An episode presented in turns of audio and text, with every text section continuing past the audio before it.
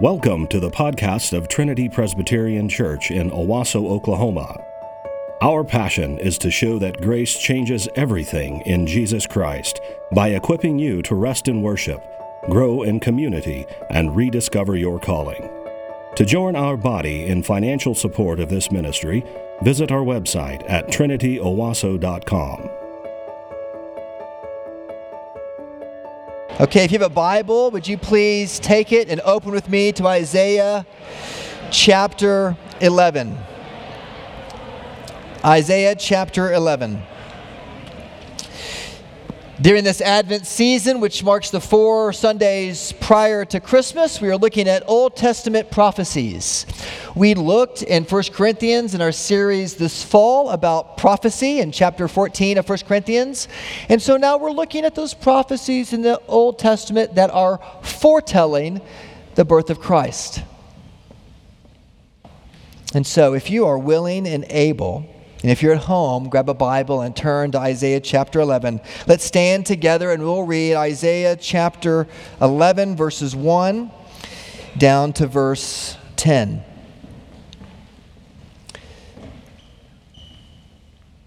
There shall come forth a shoot from the stump of Jesse, and a branch from his roots shall bear fruit. And the Spirit of the Lord shall rest upon him the Spirit of wisdom and understanding, the Spirit of counsel and might, the Spirit of knowledge and the fear of the Lord. And his delight shall be in the fear of the Lord. He shall not judge by what his eyes see or decide disputes by what his ears hear, but with righteousness he shall judge the poor and decide with equity for the meek of the earth. And he shall strike the earth with the rod of his mouth, and with the breath of his lips he shall kill the wicked. Righteousness shall be the belt of his waist, and faithfulness the belt of his loins. The wolf shall dwell with the lamb, and the leopard shall lie down with the young goat. And the calf and the lion and the fattened calf together, and a little child shall lead them. The cow and the bear shall graze, their young shall lie down together, and the lion shall eat straw like the ox. The nursing child shall play over the hole of the cobra and the weaned child shall put his hand on the adder's den. They shall not hurt or destroy in all my holy mountain, for the earth shall be full of the knowledge of the Lord as the waters cover the sea. And in that day, the root of Jesse, who shall stand as a signal for the peoples, of him shall the nations inquire, and his resting place shall be glorious. The grass withers and the flowers fade but God's word stands forever. This is the word of the Lord. Thanks be to God. You may be seated. Please. We have an inconsolable longing, an ache. Beneath all the fanfare of our busy lives, beneath all of it is the relentless beat of the longing heart. It's an ache. And you know this ache. You say, There's got to be more than this. You might think I'm just describing those who are derelict, or those who have tried numerous marriages, or those who are destitute and poor, but every one of us in this room knows this ache. You feel it, don't you? We all know that this world is not the way it's supposed to be. Walker Percy once wrote Man has lost something what he does not know. He knows only that he is sick unto death with the loss of it. There's got to be more than this. A man who is the envy of his friends once told me, I thought establishing my career and becoming successful would be the toughest challenge of my life. So that's where I focused all of my energy. And now I see that was relatively easy compared to making my marriage work and being able to communicate with my kids. At work, I write an email and everything gets done. Yet I drive only 30 minutes to home and all the rules change. Why is it that I can relate easily to my colleagues who aren't that important to me, yet I can't communicate easily to my children? Why are the simplest things the hardest? There's got to be more than this. Too often, our very pursuit of happiness becomes our agony, doesn't it? We chase our tails. In fact, did you know that the king snake, some of you have seen king snakes, they're often in, in our area. The king snake, sometimes when there's high humidity, and sometimes when the king snake gets very hot, it gets disoriented. And because the king snake eats other snakes, which is why, by the way, you shouldn't kill them, you should leave them because they'll take care of the other snakes. When a king snake gets overly uh, hot, it gets angry, disoriented, and hungry. And when it sees its tail, guess what it does? It eats itself. And there's a word for this symbol, the, the, uh, the collapsing circle. It's called an Ouroboros. Did you know that? A king snake that eats itself. There are other species of snakes that do this. They eat themselves. And as they eat themselves, they find themselves getting hungrier and hungrier, like a wolf eating a salt lick with a blade in it. They eat the tail and they get smaller and smaller and smaller. And the ancient Egyptian cult religions they used the symbol of a snake eating its tail or a dragon eating its tail, as you may have heard, as a picture of renewal and death and rebirth. And oh, what a fitting picture it is for my heart and for yours. Because those things that I think are nutritious for my soul in a fallen world, I grab and I devour, and I find that the things in which I put my happiness are only devouring myself. There's got to be more than this.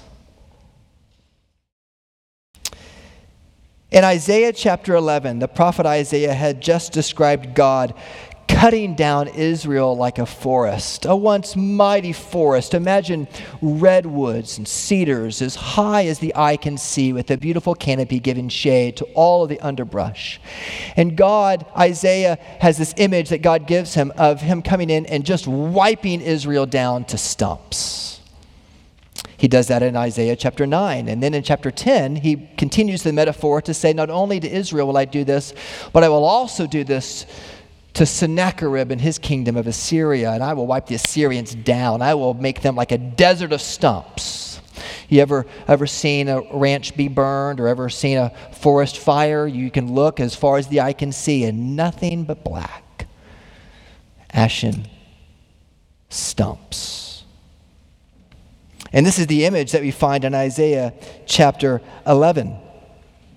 And the ancient people of God to whom Isaiah was writing to in the southern kingdom of Judah saw how destitute they were, how captive they were to the surrounding nations as they encroached upon their borders. The Assyrians first, which took the northern kingdom, but Nebuchadnezzar and Babylon not far behind, which ultimately will take the southern kingdom into exile. And they cried out, There's got to be more than this.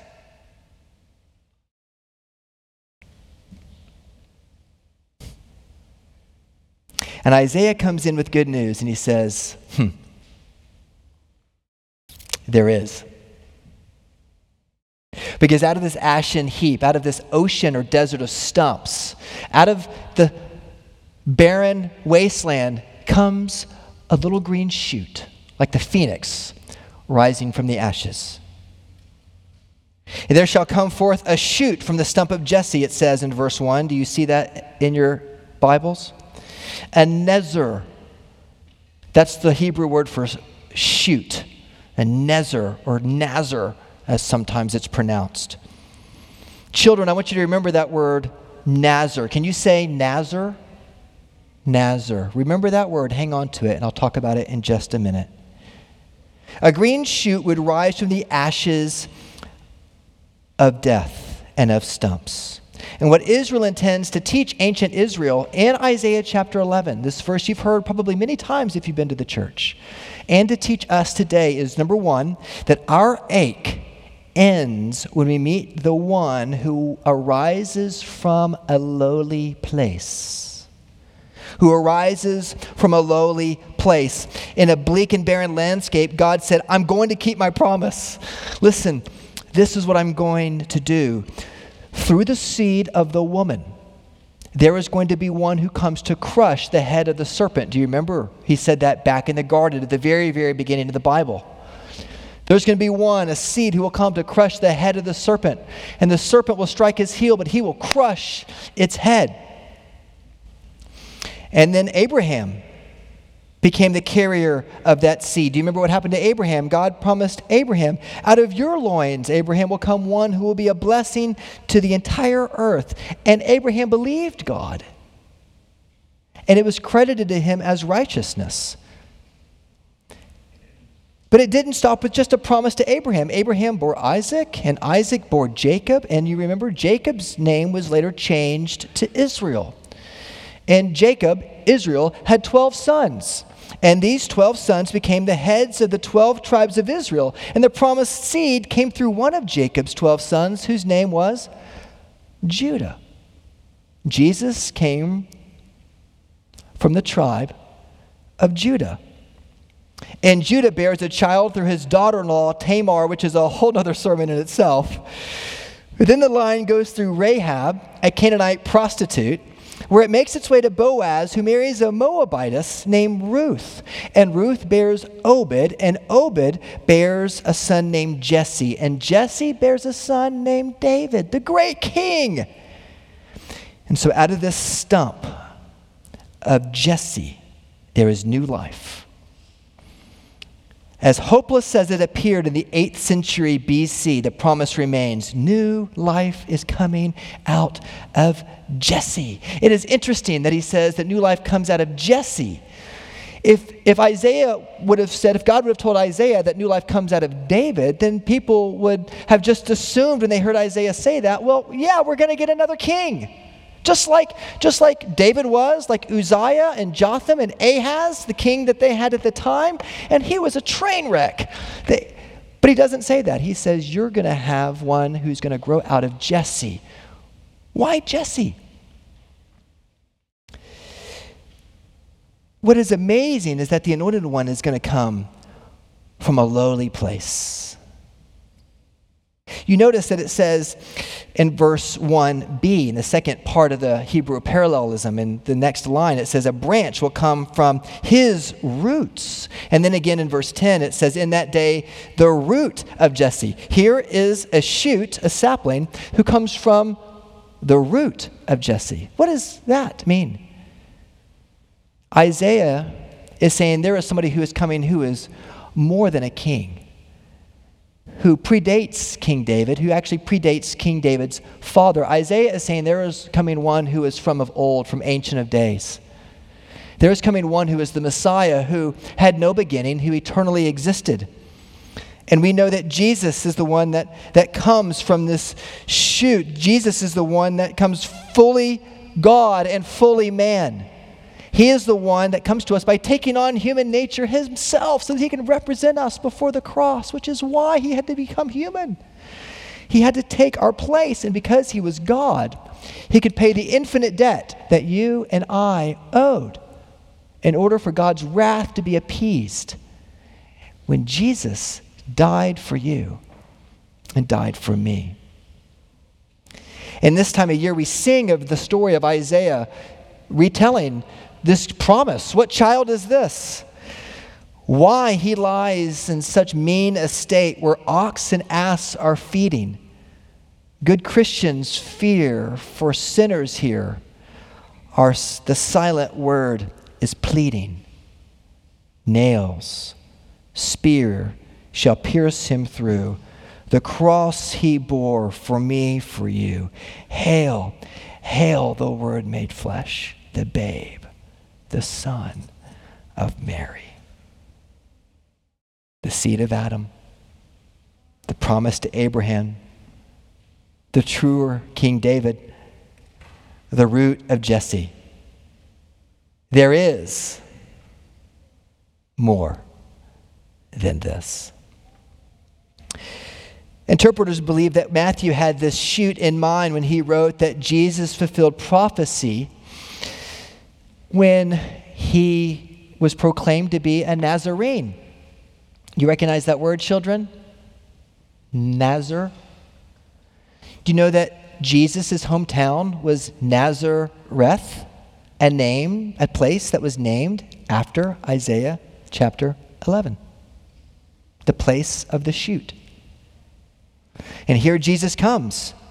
And isn't it funny when John is writing his gospel, he must have just chuckled at the irony as he recounted the story of Philip coming to Nathanael. Philip says to Nathanael, We have found the one who Moses and the law and the prophets, like Isaiah, talked about Jesus of Nazareth, the son of Joseph. And knowing this longing and this ache himself, seeing the barren landscape of his own heart and life and of his people, just like Israel eight centuries earlier, Nathanael sneered and said, Can anything good come from Nazareth? And Philip said, Nathanael, there is more than this. Come and see. The one who comes from the place of the shoot. He is the root of Jesse. And not only will he come from a lowly place, but he will be filled with the a threefold fullness of his spirit. Notice what it says next. He will be filled with wisdom and understanding, counsel and might, knowledge and fear of the Lord. The spirit of wisdom and understanding. That means that Jesus is smarter than you. And he can help you figure it out. There's got to be more than this, right? Whew. There is. When Jesus was 12, his family had annual traditions, much like your family does this time of year, probably. And one of their annual traditions was that on the first day of Passover, they would always go to Jerusalem. And so when he was 12 years old, they went. And they enjoyed themselves and they celebrated the sacrifice and the feast and, and they were heading home and they got a day out from leaving Jerusalem when Mary, you know, kids just kind of traveled with the with the whole crowd and so it would be easy for a mom not to see a child for a day. And Mary begins to look around and say, Jesus didn't come for supper. Where is he? And so they look and look and they end up going back to Jerusalem. And there in the temple, they see Jesus and he is listening to the teachers teach and he is answering their questions and he is saying things. And they think, who taught this kid all this stuff? And Mary finds Jesus and says, You made me worry sick. And Jesus says, Why were you looking for me? Did you not know that I must be in my Father's house? And they did not understand the saying that he spoke to them. Even his parents didn't understand him. And he went down with them and came to Nazareth, the place of the shoot, and was submissive to them. And his mother treasured up all these things in her heart, and Jesus increased in wisdom and in stature and favor with God and men. How many of you have needed wisdom? And how many of you know that Jesus holds out his hands and says, Would you come to me and ask? And for how many of us is prayer the last resort?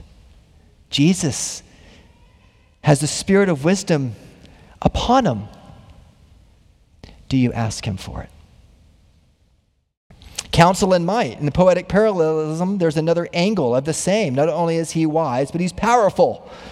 In John 14, 16 and John 14, 26, Jesus says, I will leave you another counselor. And here, Jesus, the true counselor, who leaves us, the Holy Spirit, to be our counselor. This one, this shoot, who is filled with the spirit of counsel and might, offers to us the same by his very presence. But notice Isaiah goes on. He says, Knowledge and the fear of the Lord. Knowledge and might you would think that the power that you would perceive Jesus to have would come by being in proximity to the king in those days.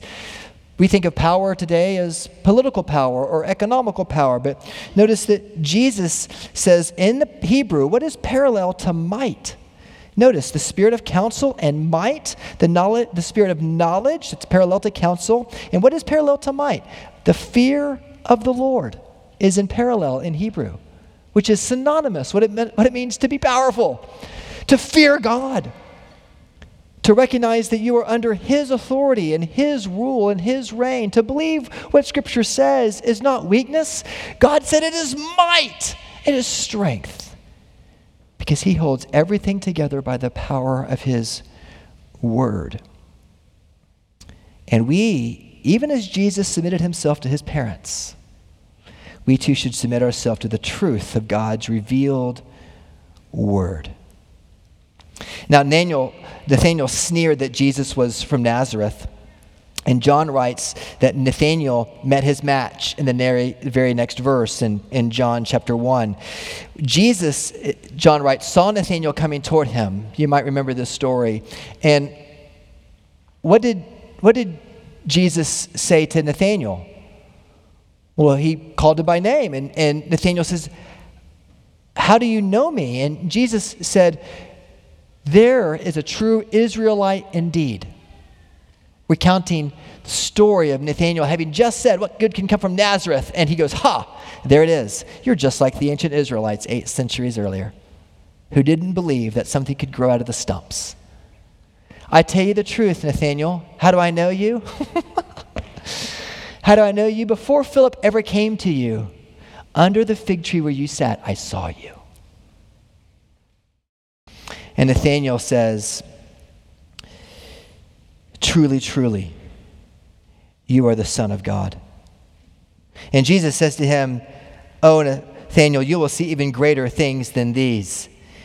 There's got to be more than this. And Jesus says to him, Oh, there is. Truly, truly, I say to you, you will see heaven opened and angels of God ascending and descending on the Son of Man. And Nathanael beamed with delight as he believed. Friends, there is more than this. And when the ache in your heart is turned to delight, you realize that there is indeed more than this. I listened this week to a podcast about a man named Dwight McCarter it's a great name, Dwight McCarter. Sounds like a Netflix series.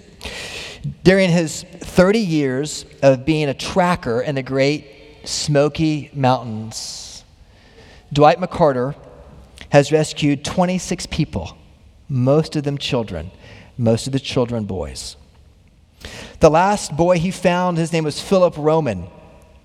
And Philip, who was 10 years old, had wandered away from his family while they were at Kling, Clingman's Dome. It's the highest point in the Snowy Mountains.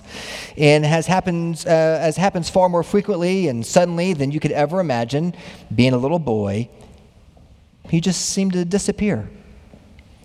And by the time Dwight McCarter got the call, he'd been traveling. And so when he came back to town, it was day three of little Philip Roman being lost. They called Dwight. And they took Dwight out to the point last seen, the PLS, the last point they knew where he was. And the ranger showed him three sets of tracks, and Dwight said, That's a bear, that's a bear, that's a boy. We're following those. So they followed the boy's tracks. They looked for the white of little broken sticks. Dwight, by the time he had spent half the day looking for little Philip Roman, knew that he was right handed because the branches were broken on the right side. And Dwight tracked him to a waterfall where all of a sudden the tracks on the other side of the waterfall stopped. And Dwight said he fell here because the tracks on the other side of the waterfall had a clean track and a track that dragged. And they followed him up the waterfall, so he couldn't have climbed very far. And so they began to, the search party began to look around the waterfall. And sure enough, there it is. Dwight McCarter finds little Philip Roman hiding in terror in a rhododendron thicket after four days of being lost. And what's amazing to me about the story of Dwight McCarter, the tracker, is that long before you ever came to this church and long before you ever sat in this room, do you know who is after you? Your Savior. He knows. He knows about what burdens your heart right now. He's not surprised by it. He's the tracker. And the Bible says, long before you ever knew it, long before you ever thought that you believed in Jesus, He was after you to open your heart to believe. And some of you are here today, and you know you're being tracked. Spurgeon said that the Holy Spirit's like the hound of heaven coming after us. There's got to be more than this, you say as Christmas approaches, and there is. The shoot. He comes for you. And he won't stop until you're found, until you're safe. Just as he knew Nathanael under the fig tree, he sees you and he knows you. Wisdom, counsel, knowledge, righteousness for you. And your Messiah will track you down, full of the Spirit. He isn't just one who's full of the Spirit, but it says that he will rule with absolute judgment. Listen, in verse 3, it says, and, he, and his delight will be in the fear of the Lord. He shall not judge by what his eyes see or decide disputes by what his ears hear. Millions of people have been killed in the name of religion or race or sheer despair. The Tulsa Race Massacre, George Floyd, Michael Brown, you name the list. Uvalde, Colorado Springs. Do you know that the day after Colorado Springs, there were four injured in a shooting at Oak Cliff in Dallas. Did you hear about that? And the same afternoon, very same day, there was a shooting in Hennessey, Oklahoma. But what is there to say of Houston, or Costa Mesa, California, or Atlanta, or Chicago, or Atlanta again, or Mobile, or New Orleans, or Tallahassee, or Lake Charles, or San Antonio, or Zion, Illinois, or Macon, Georgia, or the Bronx, or New Orleans again, or Detroit, or Phoenix. People shot or killed in a murderous rampage. And each of those towns suffered horrible tragedies in their own backyard, and that only since Thanksgiving. There's got to be more than this. And scripture says there is one who is going to come and judge. Well, we want justice. We want justice. I do too. But justice can never come without judgment.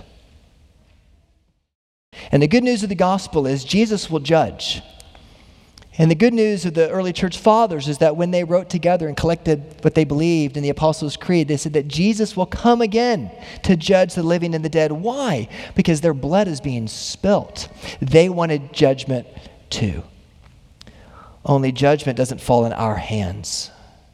Though the state is given the power to restrain evil, the anger that you feel towards your relative, the deep sadness and anger that you feel toward the one who has hurt you, just know that judgment, judgment will come. Because you can't have justice without judgment. And notice that he will judge not by what his eye sees or decide disputes by what his ears hear, but with righteousness he will judge the poor, and he will decide with equity for the meek of the earth. He will strike the earth with the rod of his mouth, and with the breath of his lips he shall kill the wicked. Righteousness will be the belt of his waist, and faithfulness the belt of his loins. He's the judge you've always wanted. And he will be the one to bring recompense, so you don't have to you can rest in His judgment. In judgment, Isaiah says, starts with Israel. Before he talked about Assyria, he cut Israel down. Just like this Christmas, he brings us to an awareness of how shallow so much of our Christmas season is. we're so consumed with gifts, we're so consumed with what we're going to get. We pass right by the greatest gift ever given, the Lord Jesus Himself. And I'm not trying to beat you up, I'm just trying to tell you what I'm thinking. Maybe you're thinking it too. Because I know how easy it is for me to think that I can judge best. When Jesus was at the Feast of Booth in John chapter 7, he healed a man on the Sabbath and they, they began to judge Jesus. And, and Jesus says to them in John 7 24, he says, Stop judging by what you see. Stop judging by mere appearance and make a right judgment. Jesus will bring justice to us. If it was only because of evil people somewhere out there insidiously committed, committing evil deeds, and it were necessary only to separate ourselves from the rest of the world and destroy them. How nice that would be, Alexander Solzhenitsyn, who suffered the Russian gulag, once wrote. But the dividing line of good and evil cuts right through the heart of every human being, and who is willing to destroy a piece of his own heart? Jesus wants you to know that there is more than this. And there will be more than this. Verses 6 to 10. One day the wolf will not consume the lamb, but will lie down with it. And the leopard will lie down with the young goat. And on and on through verse 6, all the way down through verse 10, it's describing opposites in nature that have peace and harmony with themselves. One day, friends, you're going to be able to rest under his judgment. And you're going to be able to rest in perfect peace, and it's going to be beautiful.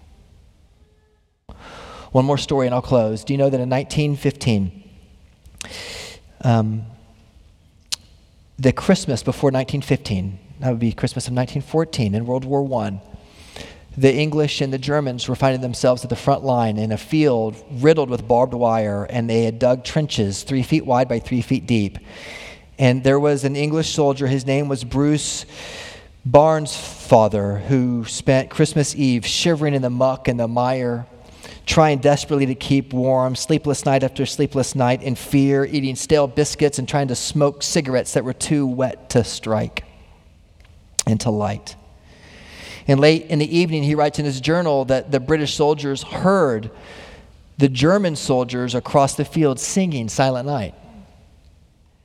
And he and some of his fellow members of the Royal Warwickshire Infantry Battalion 1 and World War I began to hum Silent Night. And Silent Night spread, and soon, in the midst of this war zone, Germans and Englishmen began to sing Silent Night in the eve of Christmas Eve in 1914. And they know from journal, journals, both in the Western, uh, both on the German side and on the uh, English side, that Christmas morning, one, one man stood up. They think it was on the English side, although you can't be sure. He stood up and he carried his hat in his hand and he put his other hand up and he stood up on Christmas Day. And he crawled out of that trench, and his commander said, Get down! And he walked into the field strewn with barbed wire, and he crawled over the barbed wire, and he kept his hands up. And then a German soldier who was peeking over the trench saw him, and he raised his hat in his hands. And he walked to the center of the field, and the Englishman stuck out his hand and said, Hi, I'm Jim. And the German said, I'm Otto. And soon dozens of people began to come out of the trench. And in the middle of this war zone in World War II, you had German and English soldiers who had just hours before been shooting at each other, shaking hands and embracing and taking off their military coats and trading coats and trading you know, chocolate and taking crackers. And, and one of the men had received a soccer ball, the story goes, from, from uh, in the mail, and he didn't know what to do with it. It sat in a trench in the midst of the mud, and the, they pulled the soccer ball out. And the Germans and the English played football, soccer, on Christmas Day in the middle of World War I. 1914. And they began to forget that they were in the middle of war. And they began to play and they enjoyed each other. The Germans were very affable, one Englishman wrote in his journal. And then, in the middle of the day on Christmas, they heard boof, boof, boof. And they could fear the war getting closer again. And they shook hands. They put back on their coats, often coats from the other side. And they walked back into their trench and they resumed the war. And so many of us, we long for the truce.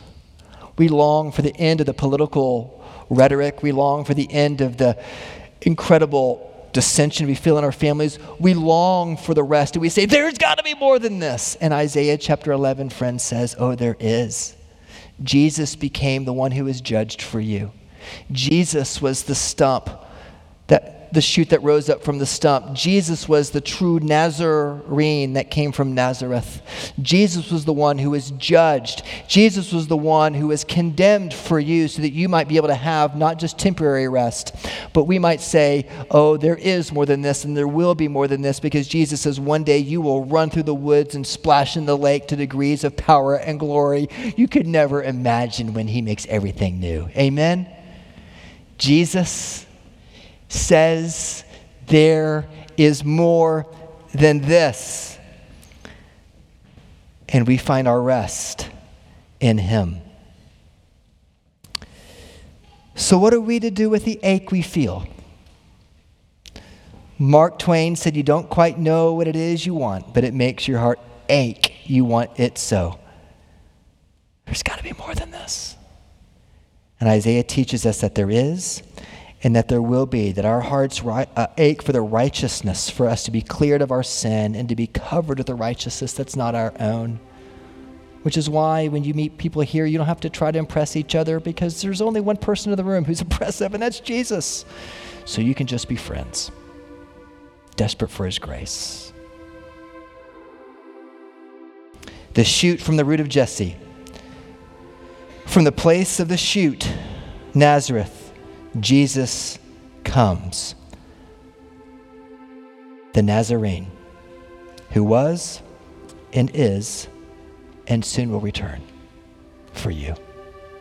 Amen. Thank you for listening to our podcast. If you would like more information or would like to help support the local body of Trinity, please visit our website at trinityowasso.com.